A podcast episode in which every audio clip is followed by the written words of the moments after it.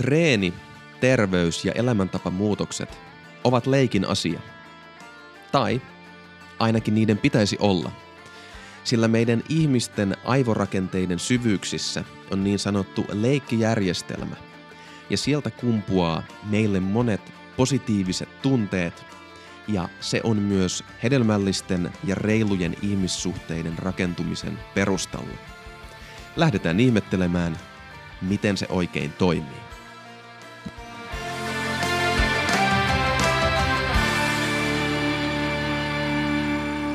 Mä olin kerran kuntosalilla yksissä pienissä juhlissa. Ja mä ihmettelin, kun siellä oli jotenkin todella jäykkä ja pysähtynyt meininki. Mutta sitten mä hoksasin, että ne oli staattiset pidot. Tervetuloa Voimafilosofi-podcastin jakson numero 55 pariin. Tänään on aiheena leikki. Siihen liittyvät taidot, taitojen kehittyminen, vuorovaikutus ja se, että miten meidän aivojen syvässä, syvässä perusrakenteessa oleva niin sanottu play-järjestelmä vaikuttaa siihen, miten me toimitaan.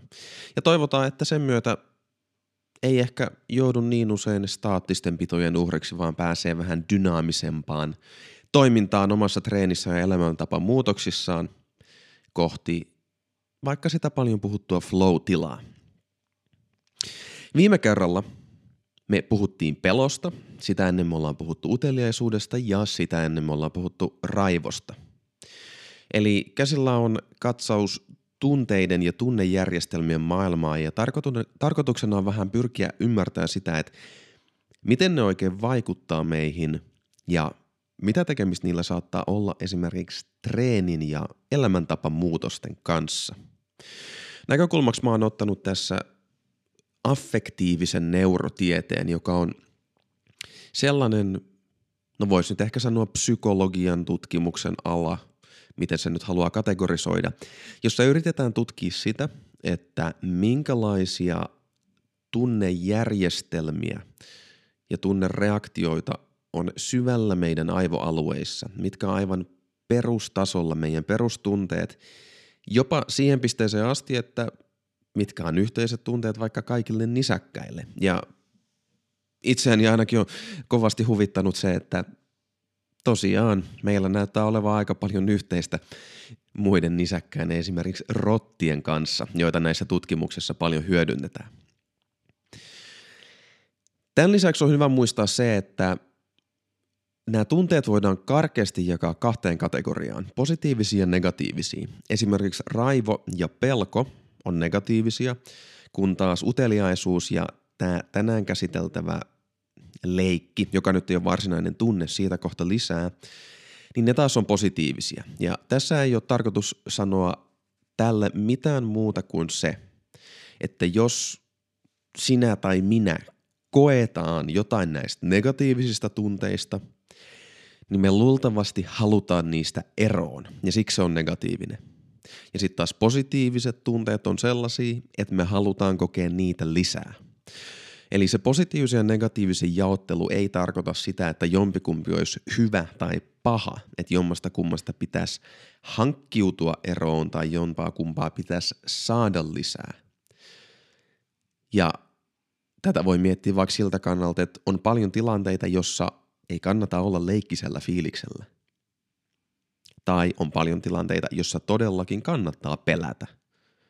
Joten ei kannata omassa mielessään vetää sitä aika helposti tehtävää johtopäätöstä, että jos se on positiivinen tunne, niin sitä pitää olla koko ajan enemmän. Ja jos tämä on negatiivinen tunne, niin sitä pitää olla koko ajan vähemmän. No, leikki.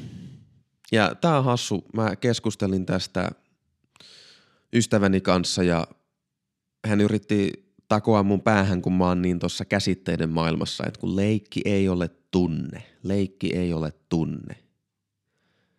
Ja hyvä on, leikki ei ole tunne, mutta sattuu nyt olemaan niin, että se on nimetty play circuitiksi, niin kuin play järjestelmäksi aivoissa.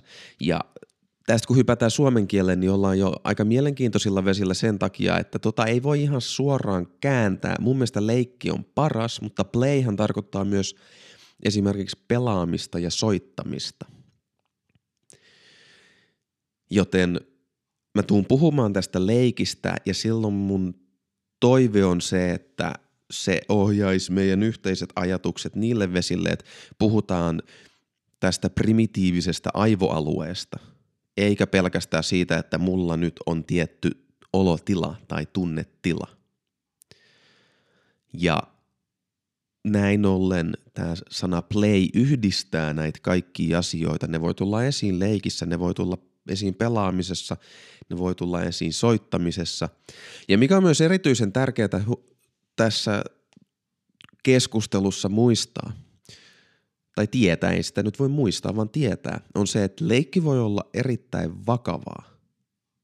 Eli sen ei tarvi olla humoristista ja naurattavalla tavalla hauskaa. Esimerkiksi todella omistautunut urheilija treenatessaan parhaimmillaan luultavasti osallistuu hyvin vakavalla tavalla siihen prosessiin, mutta mikäli hän pystyy säilyttämään tämän leikkijärjestelmän aktivaation tavalla tai toisella siinä toiminnassa, niin silloin hän pystyy olemaan paremmin flow-tilassa, kokee sen harjoittelun positiivisemmaksi, motivoivemmaksi ja sitä kautta pitkällä aikavälillä se on paljon parempaa se harjoittelu.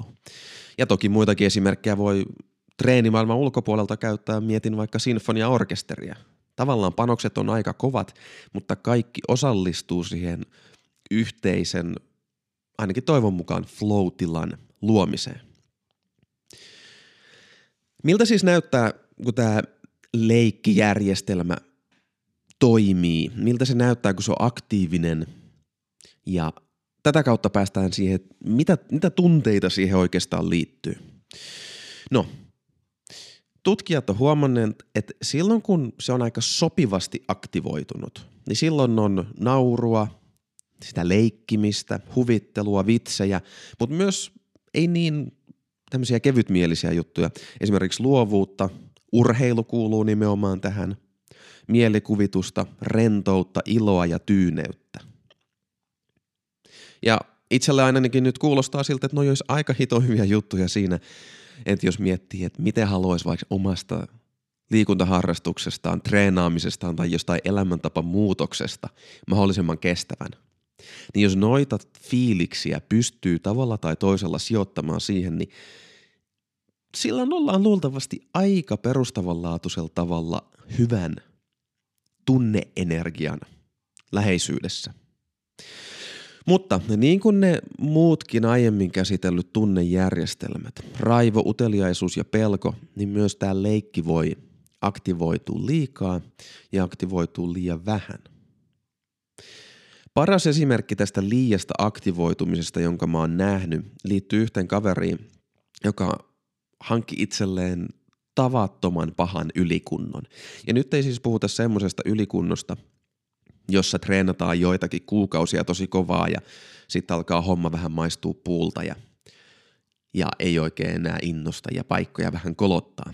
Vaan tämä kaveri hakkas oikeasti itsensä vuosien aikana ihan hillittömään ylikuntoon, mistä seurasi mahdollisesti, jos se nyt ihan väärässä on, niin vuosia kestänyt palautumisprosessi ja mahdollisesti palautuminen jatkuu yhä. Ja mä oon jälkikäteen miettinyt aina toisinaan sitä, että mitä siinä oikein tapahtuu. Ja musta tuntuu, että tämä leikkijärjestelmä antaa mulle siihen vastauksen. Nimittäin kun se aktivoituu liikaa, niin sillä voi hetkessä tapahtua jonkinlaisia hölmöjä ja typeriä valintoja. Esimerkiksi sillä tavalla, että no salilla vaikka innostuu tosi paljon ja nyt tehdään ennätykset ja sitten sitä mennään. Ja ehkä sitä ennätystä ei kannattanut yrittää ja ehkä se ei ollutkaan valmis ja vaikka se harvinaista onkin, niin pahimmassa tapauksessa vaikka loukkaantuu. Mutta jos tämä taas on vähän niin kuin koko ajan päällä liikaa, tämä leikin järjestelmä, niin silloin voi olla maaninen olo. Ja mä näkisin, että maanisuus on sellainen hyvältä tuntuva olotila, joka kuitenkin on itselleen tosi haitallinen. Et siinä voi olla sellainen, että hitsit mä pääsen kohti jotain tosi siistiä ja tärkeää. Ai juman kautta, nyt pitää panostaa enemmän ja enemmän ja siinä kohtaa ehkä onkin niin, että positiiviselta tuntuva olotila on sellainen, joka ajaa itseä kohti huonoja valintoja. Ja tämä voi kestää tosi kauan. Mä ajattelen, että tietämällä tämän sen ehkä voi itse omalla kohdallaan tunnistaa paremmin ja sillä tavalla hallita sitä paremmin. Ja toivon mukaan tunnistamalla sit kans liian vähäisen aktivoinnin voi siihenkin puuttua, jos vaan osaa. Nimittäin siihen kuuluu taas velttous, vetämättömyys, estyneisyys ja myös masennus. Ja no velttous ja vetämättömyys on itsellä ainakin aika tuttuja tunteita, varsinkin voimanostotreenin puolella, jossa semmoinen yksin puurtaminen monesti kävi aika työlääksi. Ja se niinku, en mä voi sanoa kropan, onko se kropan ja mielen vai sen koko oman olemuksensa käynnistäminen jotain rankkoja treenejä varten on toisinaan ollut aika haastavaa. Ja estyneisyys taas voi tulla esiin ainakin itsellä, kun mä oon introvertimpi tai koen olevani introvertimpi. Ja jos noi persoonallisuusjutut muuten kiinnostaa enemmän, niin kannattaa hypätä jaksoihin 16-21. Ne linkittyy aika hyvin näihin tunnepohdintoihin. Niin tota, toi estyneisyyden tunne, että mä en niinku ihan jotenkin, tavallaan mulla on joku ääni mun päässä, joka sanoo, että no, mä, mä haluaisin kokeilla vaikka treenata tuolla tavalla tai mä haluaisin tehdä jotain – vähän freesata meininki, mutta sitten on jotenkin semmoinen vähän lannistunut, estynyt olo. Ja senkin mä tunnistan itsessäni. Ja myös ton masentuneen fiiliksen. Masentuneisuus ei ole itselleni mikään ventovieras kyläläinen tai tuttu, että tulee aina toisenaan vierailemaan. Niin senkin on huomannut, että silloin kun näitä fiiliksiä on, niin kyllä siitä treenistä hyvänen aika puuttuu. Puuttuu joku pippuri ja puuttuu joku särmä. Ja nyt kun mä katson tuota sopivaa aktivointia, vaikka sitä, että onko se ollut rentoutta, tyyneyttä, luovuutta, hupia mukana. No ei ole. Ja osa tästä syystä on ollut se, että mä oon aina, aina periaatteessa treenannut yksin. En siis välttämättä niin kuin yksin jossain kellariloukossa tai autotallissa, vaan ihan kuntosaleilla, voimailusaleilla, mutta et aina se on ollut täysin omaehtoista se treenaaminen. Ja mä oon esimerkiksi oikeuttanut sitä semmoisella ajatuksella, että no kun mä oon, mä oon niin taitava akateemisen taustani takia hankkimaan tietoa internetistä, mä kyllä löydän parhaat treeniohjelmat ja mä haluan, että mun treeniohjelman on oltava optimaalinen.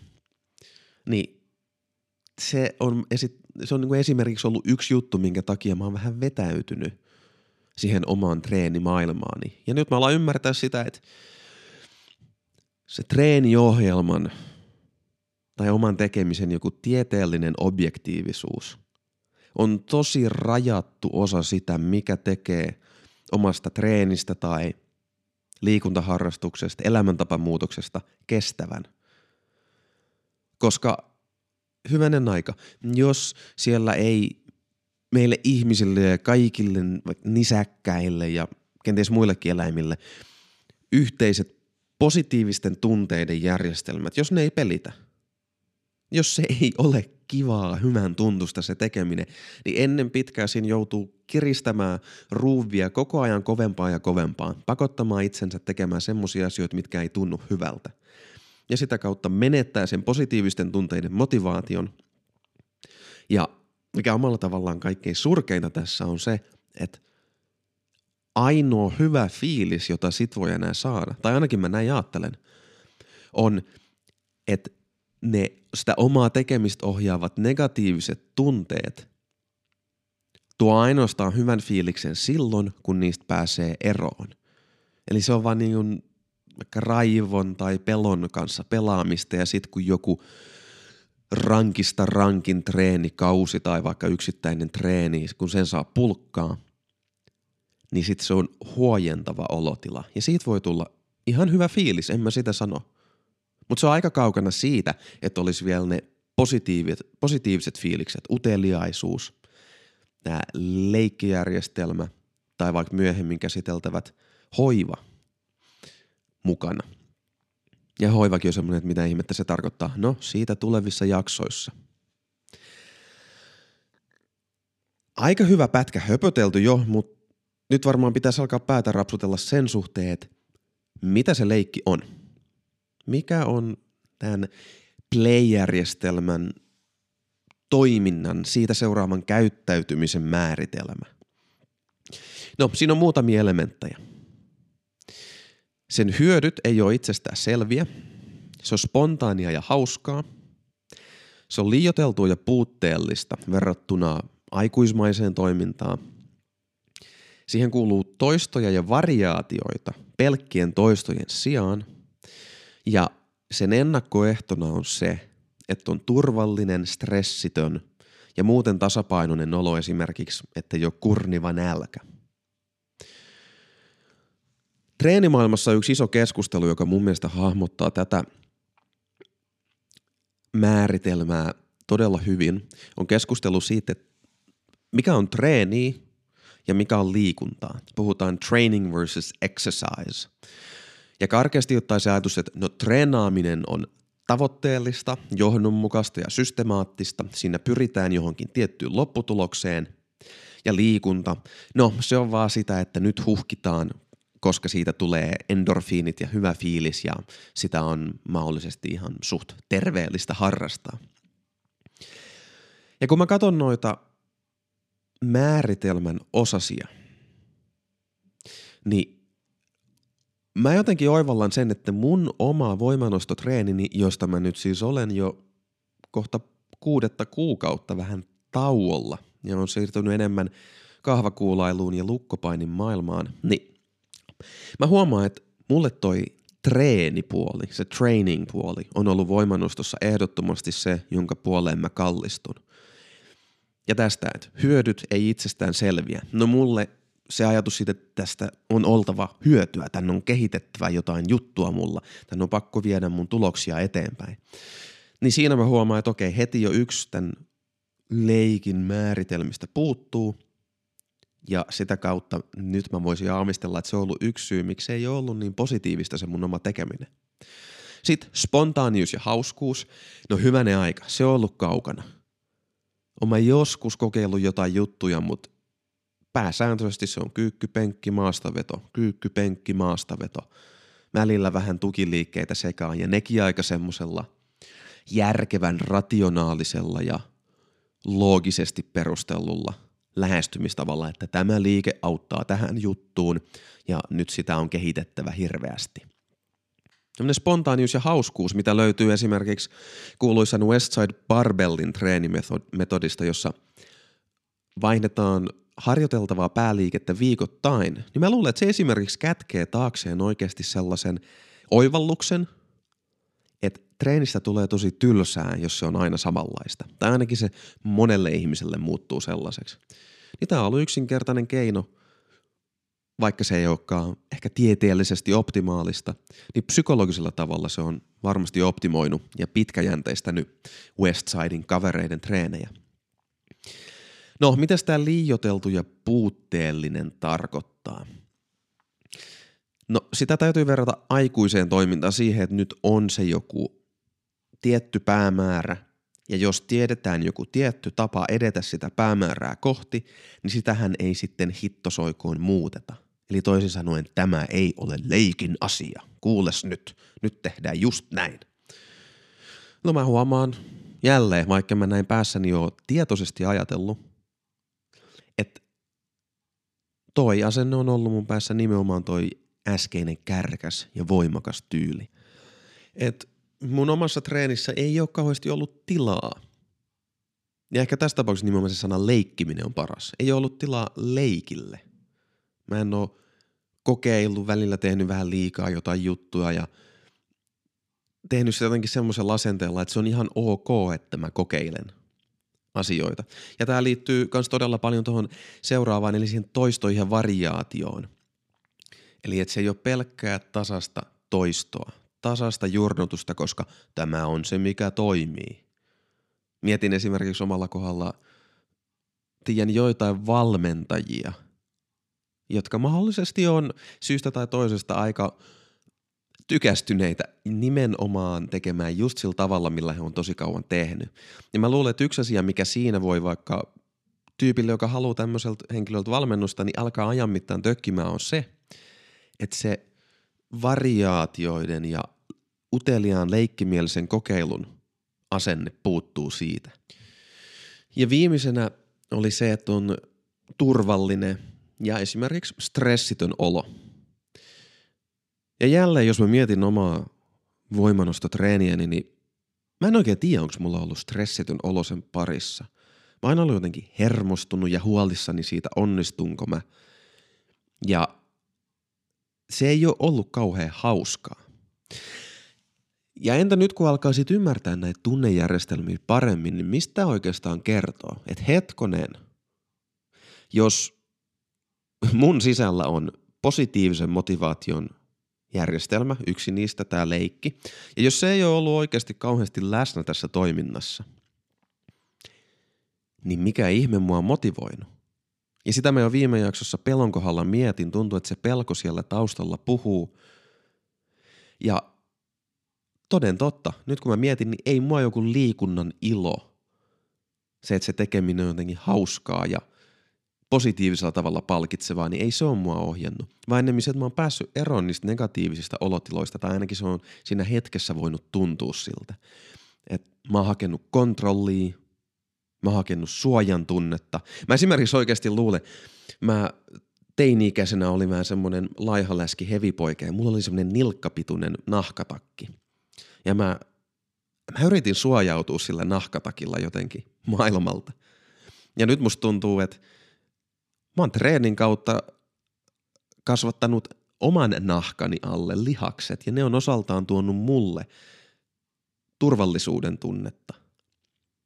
Ei pelkästään sen takia, että toki ne fyysisesti kantaa omanlaisia viestejä, mutta sen lisäksi se, että tulemalla lihaksikkaammaksi ja tulemalla vahvemmaksi ja sisällyttämällä siihen kaikenlaisen tiedon hankinnan, niin mä sain aika paljon kunnioitusta ja mulla mun niin kuin identiteetti rakentui paljon voimailun ympärille ja pystyin keskustelemaan mielekkäästi voimailu, Suomen voimailusalien kovimpien tyyppien kanssa erilaisista treenimenetelmistä ja sitä kautta tunsin, että no enhän mä nyt ole ihan surkimus. Mutta kyllä, ei hyvät fiilikset omaa treeniä jo tähän mennessä kauheasti ohjaillut. Ja se on aika iso ja ehkä kivuliaskin oivallus. Näitä keloja pohtiessa mä oon yrittänyt kiinnittää huomiota sellaisiin asioihin omassa nykyelämässäni, mutta myös menneisyydessä, missä tämä leikki on ollut läsnä. Ja sitä kautta leikin yksi tärkeimmistä puolista, fyysinen puoli, englanniksi puhutaan vaikka rough and tumble play, mitä hyvinkin monet nisäkkäät, myös me ihmiset, tykätään harrastaa. Siis leikki, paini, leikki, tappelut. Ja itse asiassa se oli mielenkiintoista lukea, että vaikka sitä saattaisi ajatella eri tavalla, niin ihan yhtä lailla pienet pojat kuin pienet tytötkin tykkää fyysisestä painimisesta, fyysisestä leikkimisestä, vaikka toki siinä sitten voi olla yksilöllisiä eroja, että kuinka rajuksi siitä tykkää, että se menee. Hyvin konkreettisella tasolla mä oon huomannut tämän, mä oon viime aikoina tullut hieman leikkipainineeksi yhden viisivuotiaan pojan kanssa. Ja se on todella konkreettisella tavalla tuonut esiin sen, että hitto soikoon, sen nauttii siitä todella paljon. Ja sitten esimerkiksi kun hänen kanssaan pitää neuvotella siitä, että miten lautasen saisi syötyä tyhjäksi tai muuta vastaavaa, niin ihan vaan puhumalla siitä, että hei, jos nyt syöt reippaasti lautasen tyhjäksi, niin sitten voidaan mennä painimaan. Niin se ihme ja kumma saa sen lusikan käymään nopeammin.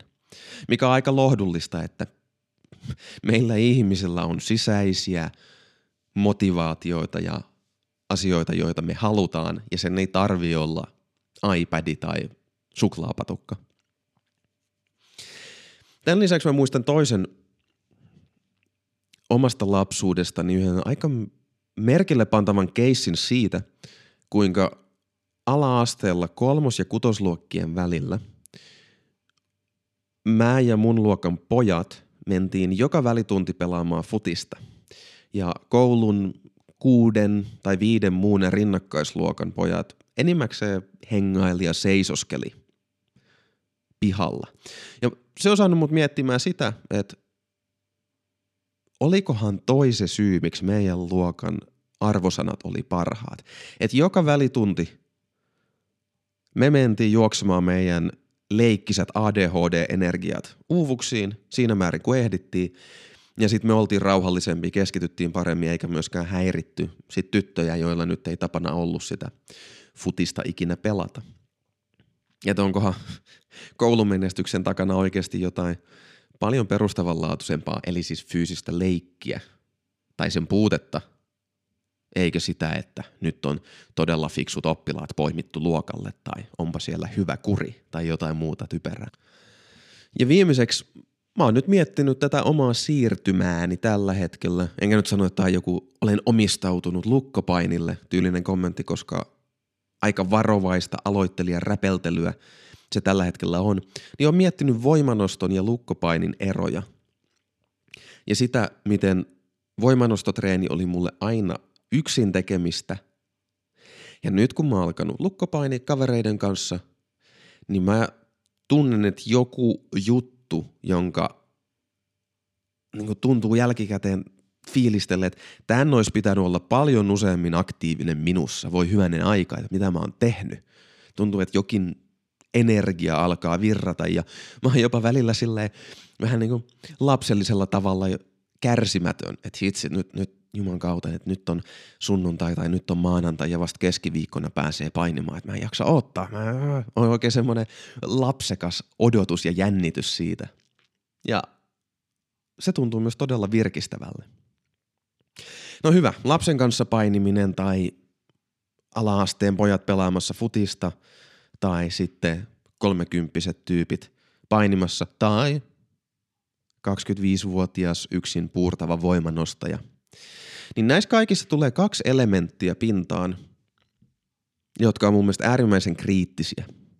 Nimittäin taitojen kehittyminen ja vuorovaikutus sellaisten ihmisten kanssa – joiden kanssa ne taidot voi kehittyä.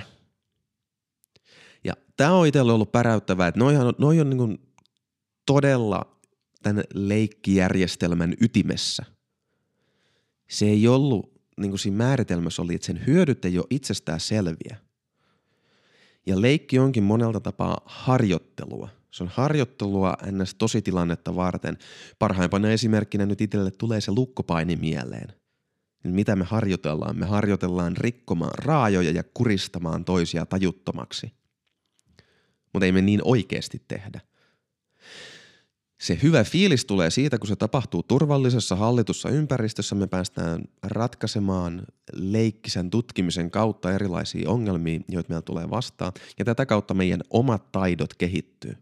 Mutta sen lisäksi se on vuorovaikutuksellista. Sitä tuskin tarvii hokea ihan liikaa, että me ihmiset ollaan sosiaalisia eläimiä. Meidän ympäristömme, meidän, niin kuin, se maailma, jossa me eletään, on sosiaalinen maailma. Ja tästä puhuttiin esimerkiksi aikanaan syvän terveyden kohdalla. Oisko ollut jakso 26 tai 27, jos nyt aivan väärin muista. Ja nämä kaksi elementtiä yhdistyy nyt todella voimakkaasti noissa eri elementeissä. Ja sen lisäksi, mikä on vielä ollut, mä yritän tässä niin kuin maalata sitä, miten nämä asiat on päällekkäisiä. Niin puhuttiin jaksoissa 50 ja 51 motivaatiosta ja itseohjautuvuusteoriasta, jonka kolme elementtiä ihmisen motivaatiolle on taitojen kehittyminen, ihmissuhteet ja itsestä lähtöinen omiin arvoihin perustuva toiminta. Ja tämä leikki osuu niistä kahteen, mikä on mun mielestä semmoinen, että tämä on, jos ikinä on motivaatio-ongelmia eikä jollain tavalla mieti sitä, että miten mun ihmissuhteet pelittää tässä asiassa, kehittyykö mun taidot tämän asian äärellä vai onko se vaan hirveätä junnaamista ja pakkopullaa. Niin no sitten omalla tavallaan, jos tämän asian tietää, niin se tavallaan ansaitseekin sen, että jos vaan yrittää hampaa tehdä ja homma ei pelitä. Ja tästä päästään nyt omalla tavallaan mulle leikin kovimpaan ytimeen. Nimittäin reilun pelin ajatukseen ja siihen taitojen kehittymiseen. Mitä nimittäin ollaan huomattu rottatutkimuksissa on se, että ekaksi rotat tykkää leikkiä, ne tykkää painia, mutta mikä on vielä kiinnostavampaa on se, että jos iso rotta ja pikkurotta painii, ja koska rotat ei ole erityisen teknisiä painijoita, niin se iso rotta aina voittaa, niin jos ne painii ja se iso rotta ei anna sen pikkurotan voittaa noin 30 prossaa ajasta, niin tämä pikkurotta, joka aiemmin innokkaasti lähestyi sitä isoa rottaa, että hei, painitaaks? Niin se lopettaa lähestymästä sitä. Eli tässä leikkijärjestelmässä ja siihen liittyvissä tunteissa ja siihen liittyvissä vuorovaikutuksen perussäännöissä on jo sisään rakennettuna ajatus vastavuoroisuudesta ja vaikka toisen kunnioittamisesta. Siitä, että jos sä voitat mut aina ja sä et anna mulle mitään mahdollisuutta, niin mä en enää halua leikkiä sun kanssa. Se on nöyryyttävää. Ja ydin, ydin kysymys mun mielestä se, mihin tämä kaikki tiivistyy, on se, että leikin kautta, tämän leikkijärjestelmän aktivoinnin kaikkeen siihen liittyvän kautta yritetään selvittää, että voimmeko me kehittyä yhdessä. Voimmeko me kehittyä ja onko se nimenomaan me, jotka kehittyy vai onko se vain jompikumpi meistä?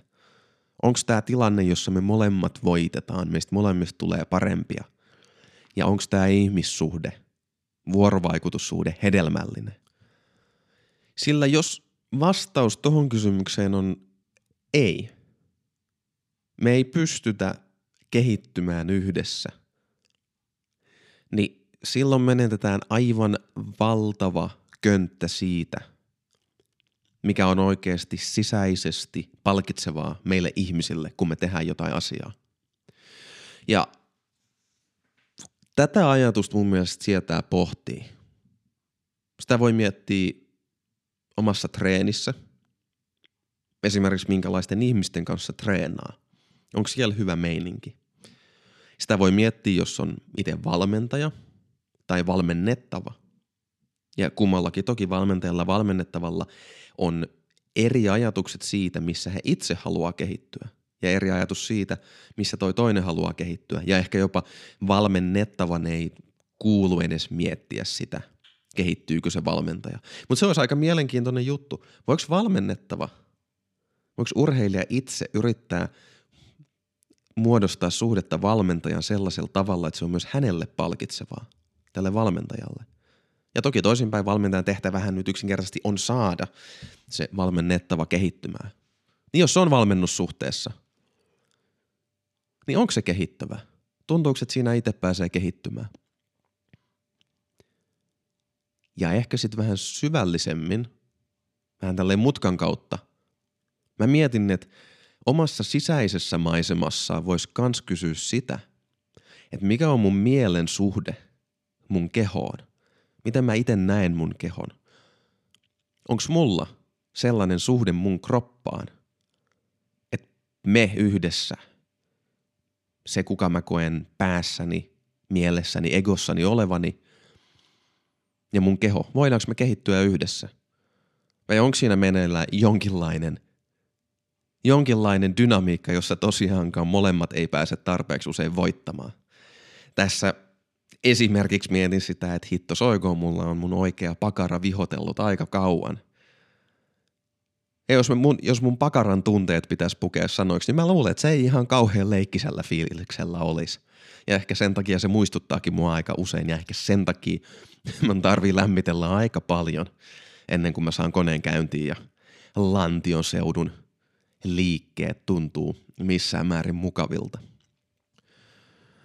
No, leikki siis liittyy valtavasti siihen, mikä voi tuoda positiivista sisältöä meidän elämään ja se laittaa meidät positiivisella tavalla liikenteeseen. Siihen liittyy se, että meillä on hyvä fiilis, me nautitaan vuorovaikutuksesta. Ja se kertoo myös meille siitä, että jos me ei olla leikkisessä tämän leikkijärjestelmän mukaisessa olotilassa, niin silloin jokin on pielessä luultavasti. Ehkä me stressaa, ehkä meillä on, se voi olla vaan siinä hetkessä kauhean nälkä tai väsymys. Tai sitten se voi kertoa siitä, että se ihmissuhde tai ihmissuhteet, joihin nämä, joissa tämä leikin puute tulee esiin, että siinä on jotain perustavanlaatuisesti pielessä. Ehkä siinä tulee voittaneeksi ihan joka kerta ja se on tylsää. Tai ehkä siinä tulee hävinneeksi melkein joka kerta ja se alkaa tuntua lannistavalta tai jopa nöyryyttävältä. Mä oon omaksi ilokseni huomannut, että tämä leikin ja pela- pelaamisen teema on alkanut nousta monissa paikoissa myös esiin. Ja mä uskon, että siinä tulee olemaan yksi iso horisontti sille, miten me tullaan ymmärtämään motivaatioa tulevaisuudessa. Esimerkiksi pelillistämisen ajatus työelämässä, sen tiedän, että se on nousussa. Yritetään kovasti miettiä sitä, että kun monet työtehtävät sisältää paljon luovuutta, niin miten ihmeessä niistä voidaan oikeasti hyväksyttävästi tehdä semmoisia, että ne on rennompia, miten niihin voidaan saada iloa ja tyyneyttä ja miten mahdollisesti aika suorittavinkin työtehtäviin tällaisia fiiliksiä voi saada. Ja sitten taas treenimaailmassa mä en voimanostopuolella, voimailupuolella ihan kauheasti on nähnyt tätä keskustelua. Jonkin verran ollaan alettu tiedostaa sitä, että se pitkäjänteinen sitoutuminen ja omista arvoista lähtevä toiminta on pitkäaikaisten treenaamisen tai elämäntapamuutosten taustalla, mutta siitä ei kauheasti puhuta. Sen sijaan mulle oli aika mielenkiintoista huomata ja kuulla se, että vaikka siellä lukkopainipuolella, niin siellä puhutaan leikkimisestä ja siellä on jo ymmärretty se, että sen leikkisen tutkimisen, asioiden testailun, varjoinnin arvo on ihan valtavan suuri.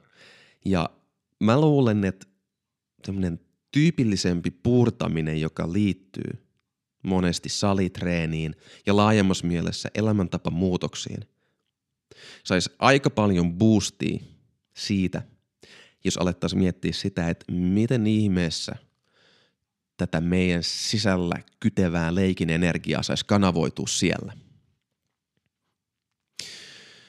No, ensi kerralla palataan taas negatiivisten tunteiden pariin ja pohditaan esimerkiksi sitä, että mitä oikein silloin tapahtuu, kun hedelmällinen, myös tätä leikin energiaa sisältänyt ihmissuhde tai vaikka suhde johonkin rakkaaseen harrastukseen hajoaa. Siitä nimittäin seuraa suru ja sen handlaaminen voi olla aika tärkeä osa sitä, miten omat treeniharrastukset, elämäntapamuutokset ja elämä laajemminkin tulee avautumaan. Kiitos kuuntelusta. Jos jakso sai ajatukset liikkeelle tai opit jotain uutta, niin rohkaisen jakamaan jakson somessa tai vinkkaamaan sen ystävälle, hyvän saan tutulle tai vaikka sitten vihamiehelle. Lisäksi olisi mainiota, jos hyppäisit mukaan seuraamaan meikäläistä Instagramissa at jonne-voimafilosofi sillä mä olisin kiinnostunut kuulemaan sun omin sanoin, että mitä ajatuksia tai kysymyksiä sulle jäi tästä jaksosta. Se tältä erää. Kuulemiin.